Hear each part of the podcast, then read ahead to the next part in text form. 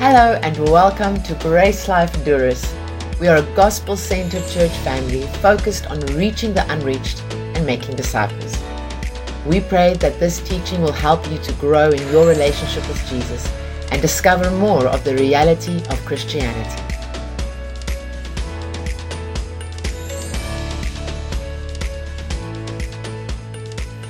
Hello, beloved. Um, it's Alecia again, and I am looking forward sharing with you this word of truth um, and help you to discover the reality of your Christian faith once again. Uh, let's open with prayer. So, Father, we just want to thank you for this time in the Word.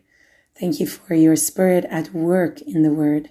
And thank you that as we come here before you, that we can receive everything you have for us personally, each one as if you were speaking to us, sitting with us, having a cup of coffee, explaining yourself, and yet we are also in the throne room of God, where we stand in awe of who you are as the Lord, creator of heaven and earth, and that you would fellowship with us. That we are co-workers, and as we labor into this word, Father, that you give us the treasures of your heart. In Jesus' name I pray this. Amen. Awesome. So, as you know, for the last few weeks, we have been tracking or tracing what happened after the resurrection. We've slowly been looking at it as we saw on Easter that Jesus really came to restore the image of God. And this is so essential. For years and years, I believe that the main reason Jesus came was to deal with sin.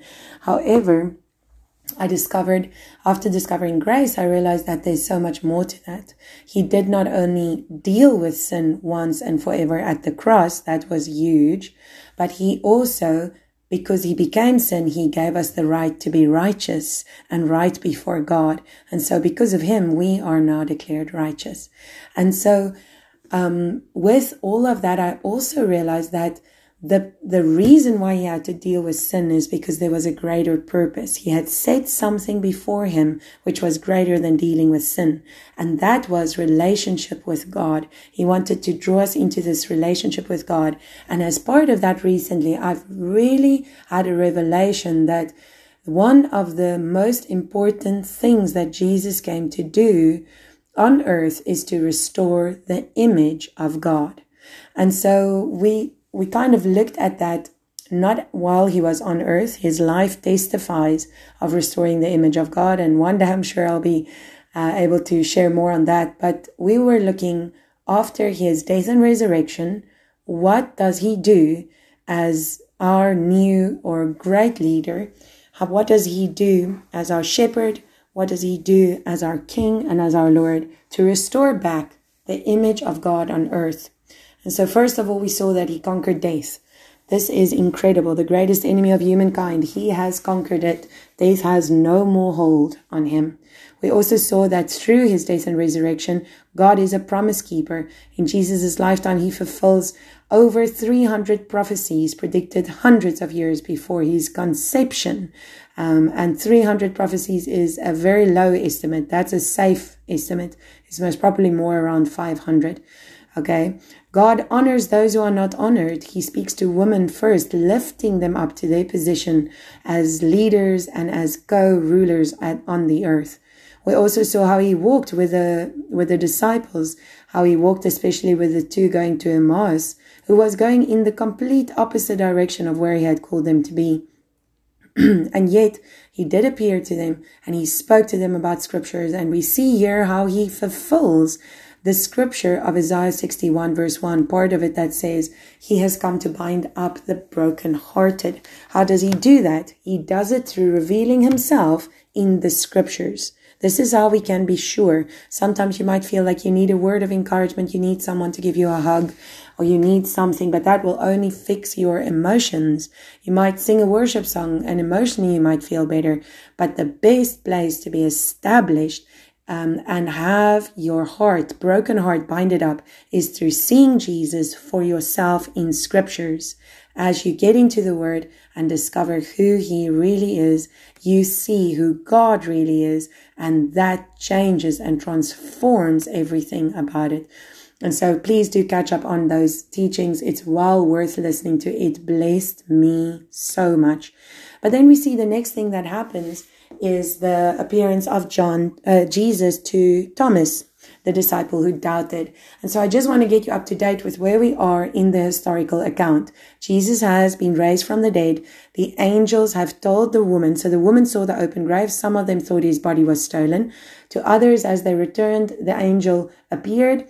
Um, and uh, as he appeared to them, he said to them and shared with them the good news that Jesus was indeed risen and that he would meet them in Galilee. And so um, then he appears on the road to Emmaus to some of his disciples. As they return back to Jerusalem, he appears to some of the disciples as well. And in this encounter, Thomas isn't there. So now they know the grave is open because Jesus is alive. The heaven has, has said, heaven has declared he's alive and that um, he has given them a purpose and a plan where to go. And then we have this account. So let's read about it in John 20. I want us to start in John 20, verse 24, and then we are going to go all the way to 30 or 31. So we see uh, Thomas, uh, but Thomas, one of the twelve, called Didymus, was not with them when Jesus came. So the other disciples were saying to him, We have seen the Lord. But he said to them, Unless I see in his hands the imprint of the nails, and put my fingers into the place of the nails, and put my hand into his side, I will not believe. And after eight days, his disciples were again inside, and Thomas with them. Jesus came, the doors having been shut, um, and stood in their midst and said, Peace be with you. Then he said to Thomas, Reach here with your finger and see my hands, and reach your, here your hand and put it into my side, and do not be unbelieving but believing. Thomas answered and said to him, My Lord and my God. Jesus said to him, Because you have seen me, have you believed? Blessed are they who did not see and yet believed. Therefore, many other signs Jesus also performed in the presence of the disciples, which are not written in this book. But these have been written so that you may believe that Jesus is the Christ, the Son of God, and that believing you may have life in his name. So I ventured out to ask a few questions, and at first I didn't really want to share about this because it's been so so shared like overshared so many times. However there's such beautiful truth in god's word. And as i was researching and discovering a few things i realized that sometimes we can miss completely the point of this account because in our minds we associate with the wrong person so if we imagine a great story imagine a great story a movie or something you really enjoy you must ask yourself who is the main character? And the main char- character in most great stories are the ones who affect or bring change into the situation. And who does this in this story or account? It's Jesus, not Thomas. And many of us read this account and associate with Thomas. And even myself, for years, I felt better because of Thomas. And Jesus appeared to him. And I even preached things like that, that Jesus will appear to you wherever you are. And still, I believe that that's true. So don't stop listening now. However, there's a greater truth to be found in this account, far greater. If the main character is Jesus and not Thomas, then we have something else to learn from this. So first of all, I want to remind you, Jesus has already said to his disciples what to do next. He has given them clear instructions what he wants them to do, not only after his death and resurrection, before that, in Matthew 26, in verse 31, he says to the disciples, But after I have been raised, I will go ahead of you to Galilee. They should have been in Galilee. First of all, if you go and do a bit of research, you will see that Jerusalem and Galilee is three days' walk. I believe that it is very possible that if any of the disciples believed God's word, believed Jesus, they would have left that night he was crucified, and three days later they would have all met Jesus alive in Galilee. However, here we see that eight days after his disciples, or after, so even after all of this happened, eight days after that, his disciples are still in direct disobedience to the command Jesus had given. Jesus is God. So this is directly in disobedience to what God has asked them to do. He asked them to go to Galilee. And what happens? Because they are not in obedience to where God has called them to be and what He's called them to do, their faith is lacking. First of all, they don't have faith to get there, to go there. Second of all, their faith is now dwindling because they are not doing what God has called them to do. And faith works, but faith works when we work our faith, when we act in what God has asked us to do or where God has asked us to be. Now, I'm going to share with you something incredible about this passage, about faith, that I believe will set you up for success in your life and in your relationship towards God because of a revelation of faith. Okay? So just hang in there. But first of all, we must disattach our connection to Thomas in the story. At your weakest, as a born again believer, if you've said yes to Jesus, if you've not, you're still on a discovery of faith. So do listen carefully to discover the power of faith. But if you have put your faith, that means trust. If you've put your trust in Jesus, today as a new born again believer, even in your day when you feel like you have no faith, you have more faith than Thomas. Any day that you feel you do not have enough faith to believe for something because you are born again, you have more faith than Thomas did. Okay? Do not associate with Jesus, uh, with Thomas in this. You need to associate and ask yourself, how do I see the image of God in this part of scripture. What is Jesus trying to restore to us? He is trying to restore to us and confirm in our heart that God is a God who honors faith. This is incredible. Thomas willfully chose not to believe. This is disobedience. Okay. First of all, second of all, when Jesus said to all of them, because you have seen me, you have believed, Blessed are they who did not see and yet believed. We see it as a direct instruction to Thomas, and that is true. However, the second part of that scripture is directed at all. Blessed are they who did not see and yet believed. So this is not condemnation, but it is correction. Every single one of those disciples in that room would have realized not one of them counts. Not one of them is included in that blessing because not one of them believed without seeing. Each and every one of them had to see. Okay. So this should encourage us today. This should show us something about the heart of God because even verse 31 says that these things have been written so you may believe that Jesus is the Christ. You see, for those of you who are still wondering and thinking about should I put my faith in Jesus, my answer would always be yes. But the answer is we do not believe because of blind faith or because we have a crutch. Faith is based on something. We have put our faith in the facts. We have seen the facts. We have gone through the facts. We have listened, investigated, researched, and because of the facts, we now believe the facts. The fact is, Jesus is alive. No other religious leader ever in the history of the world, no ever leader has ever, ever said that he would rise from the dead and raised and was risen from the dead. Find me his body. We are living 2000 years after this event. No one has found his body. He has conquered death and he is still showing people today how to conquer the ultimate death and the ultimate prison of sin in their life. Hallelujah. That is incredible. So we don't have blind faith. We don't use faith as a crutch. No, please, believers, stop seeing it like this. Even for myself, what an encouragement that faith is not a crutch and it's not blind. Faith is based on something. It is based on someone. And that is a fact. Okay. And so let's turn together to Hebrews 11 verse 6. So we might go back there to John, so keep your finger there. But Hebrews 11, verse 6. you are welcome to read from different translations. I always read from the NASB as much as I can. Hebrews 11, verse 6. Uh, let me find it. and without faith, it is impossible to please him.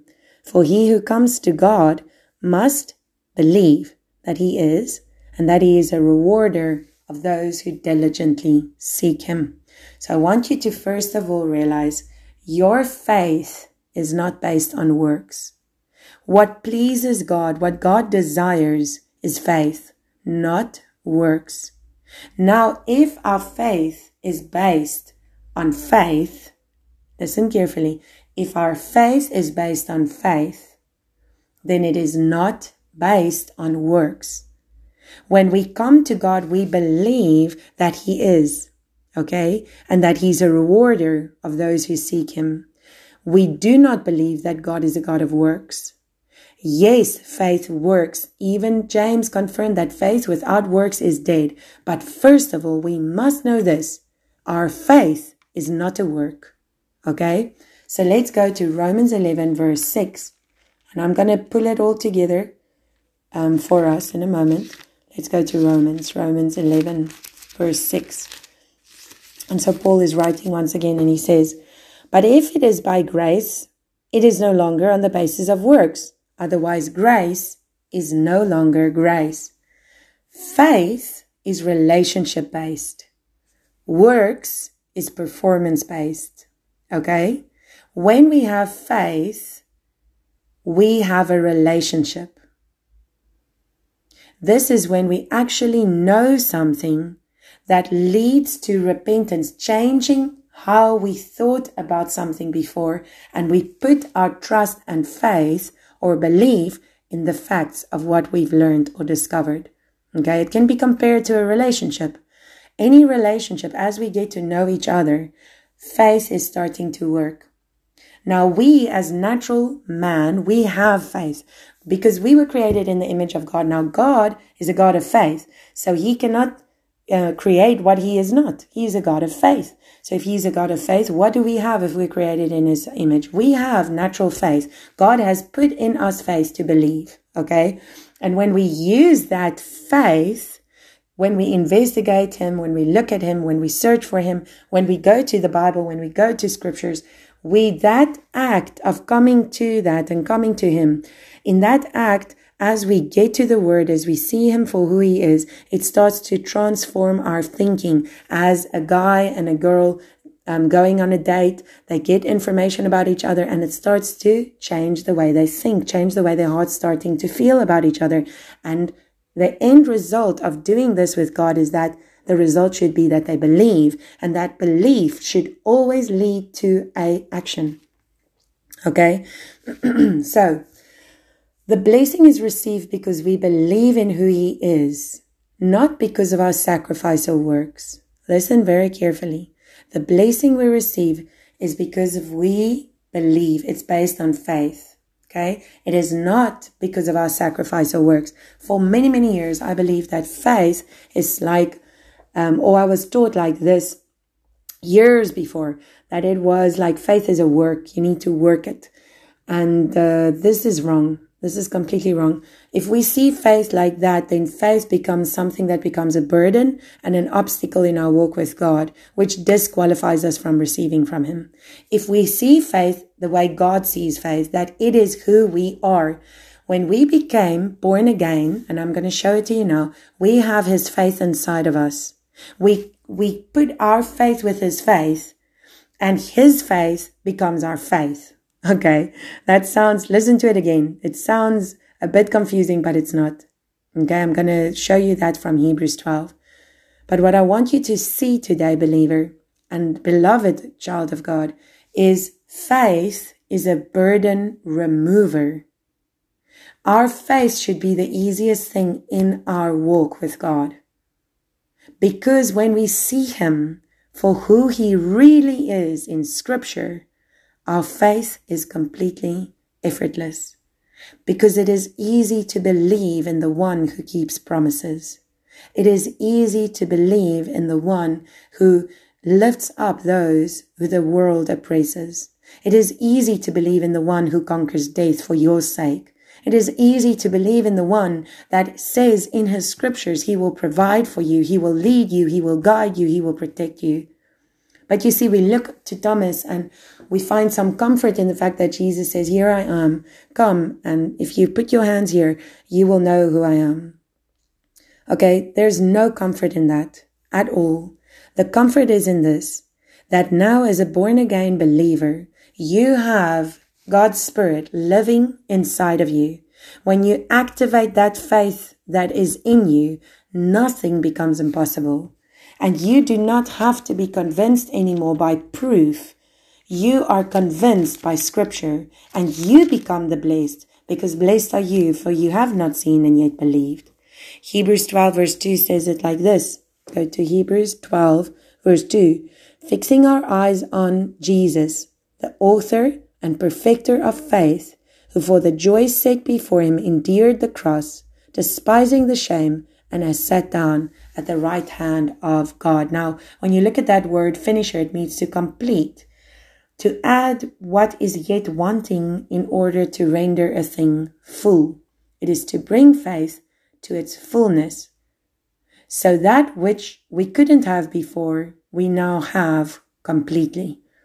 So we have our natural faith. And when we put our faith in Jesus, the very first time we do this, his spirit comes and dwells in us and we become one with him as the scriptures have declared.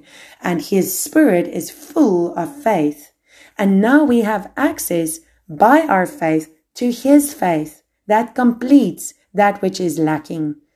You see, as we discover who Christ is, as we see Christ and we let Him through His Spirit reveal to us the truth about God as our Father and what that means, it will so impact our lives that faith will become a natural byproduct of our relationship with God, removing burden and not adding religious duty or service.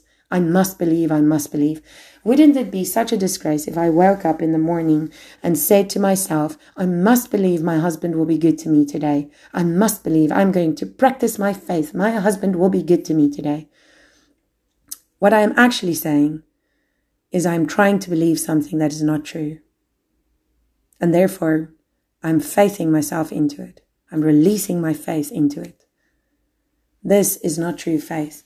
Truth faith is a boldness. I know my husband is good, and I know my husband is good to me.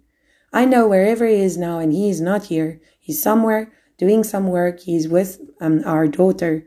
I know that his heart is for me and never against me. I know this. This is a fact.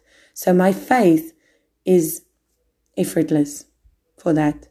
Now, you might have had broken relationships, and I want to encourage you today. I have a good relationship, and I am so grateful to God for that. But I've dealt with many people, including in my past.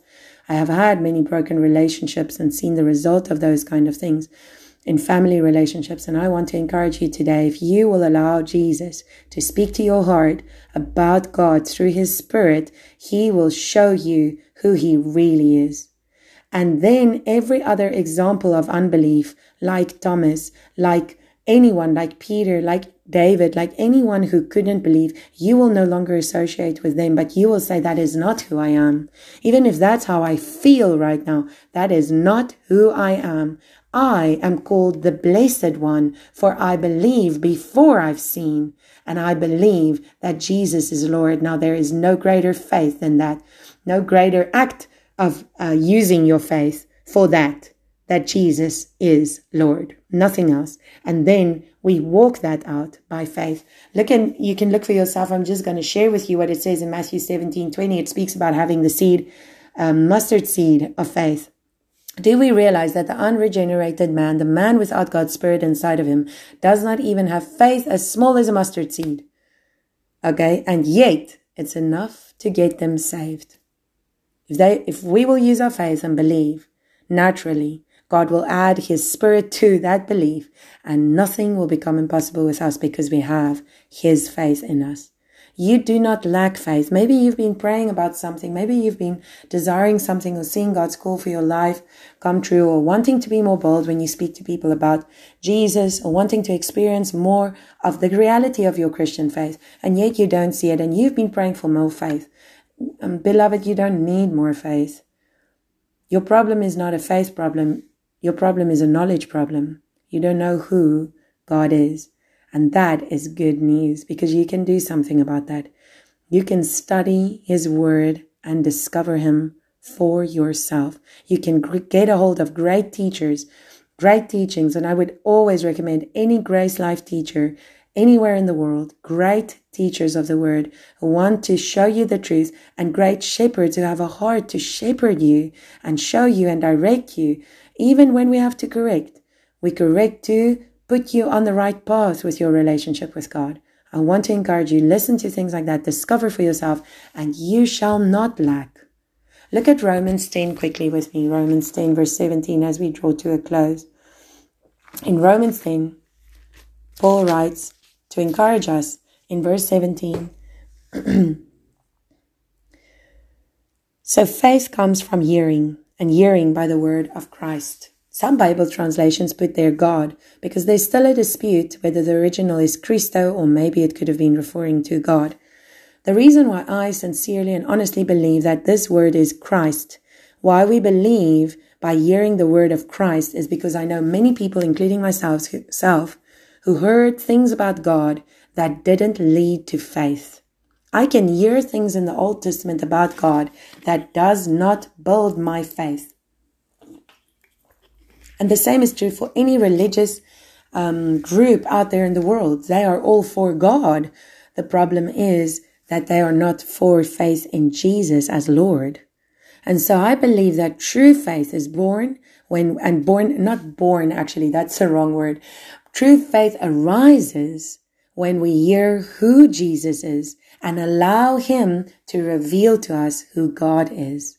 So I want to finish this off by reminding you that Thomas ends up in India preaching the gospel so radically that he loses his life for it. And that is encouraging. And after this encounter with Jesus, we never hear him, never have any record of him doubting again. But what I want you to know is that even if that is good and that is great, we don't have to see ourselves in that we can see ourselves as new creations and that Jesus himself said, Blessed are you, for you have not seen, yet you have believed. And you have put your faith in the fact of Jesus as Lord. And when you put your faith in that, Nothing becomes impossible because God's Spirit is now at work in you. You have become a new creation, full of faith. You have the capacity and ability to believe for that which is impossible. And now that you have that, you can use that to bring forth the works of God which He has prepared beforehand in you, for you, and through you, and so that you may see the kingdom of God come on earth as it is in heaven, for the King and for His kingdom. This is so incredibly encouraging. Okay, I want to leave you with this last thought, and I will read this from the message translation because of how it's so, I call it more a commentary because of how they say this verse. And it's in Matthew 11, 28, verse 30. And Jesus is speaking and he said, Are you tired, worn out, burnt out on religion? Then come to me. Get away with me and you'll recover your life. I'll show you how to take a real rest. Walk with me and work with me. Watch how I do it.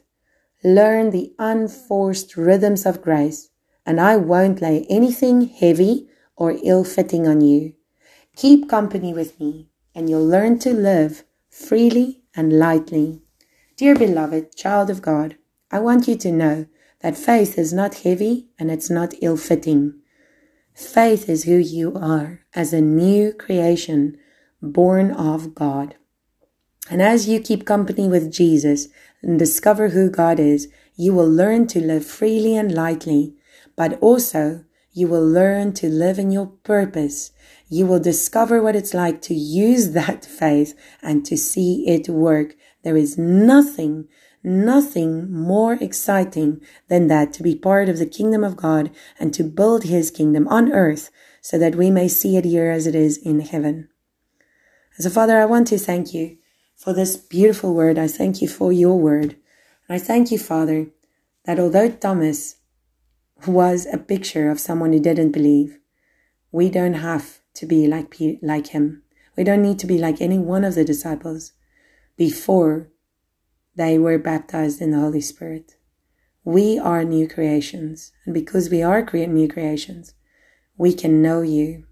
We can know who you are because you want to reveal yourself to us as the Lord, God, Savior, Provider, Promise Keeper, Uplifter, and the one who says that you will not add burdens, but you remove the burden of faith. Father, thank you. I believe that there's people listening here who maybe you haven't had your your desire of your heart fulfilled, which is a desire from the Lord, which you know that God has given you. I want to just pray for every single one of them, um, especially when it comes to being part of sharing the gospel. You can find more of our free teachings on our website, www.gracelife.co. And if you're ever in the Durrës area, we invite you to join us for one of our gatherings. Our aim is to help you discover Jesus, find family, and experience life. To contact us or to find out where and when we meet, visit our website www.gracelife.co.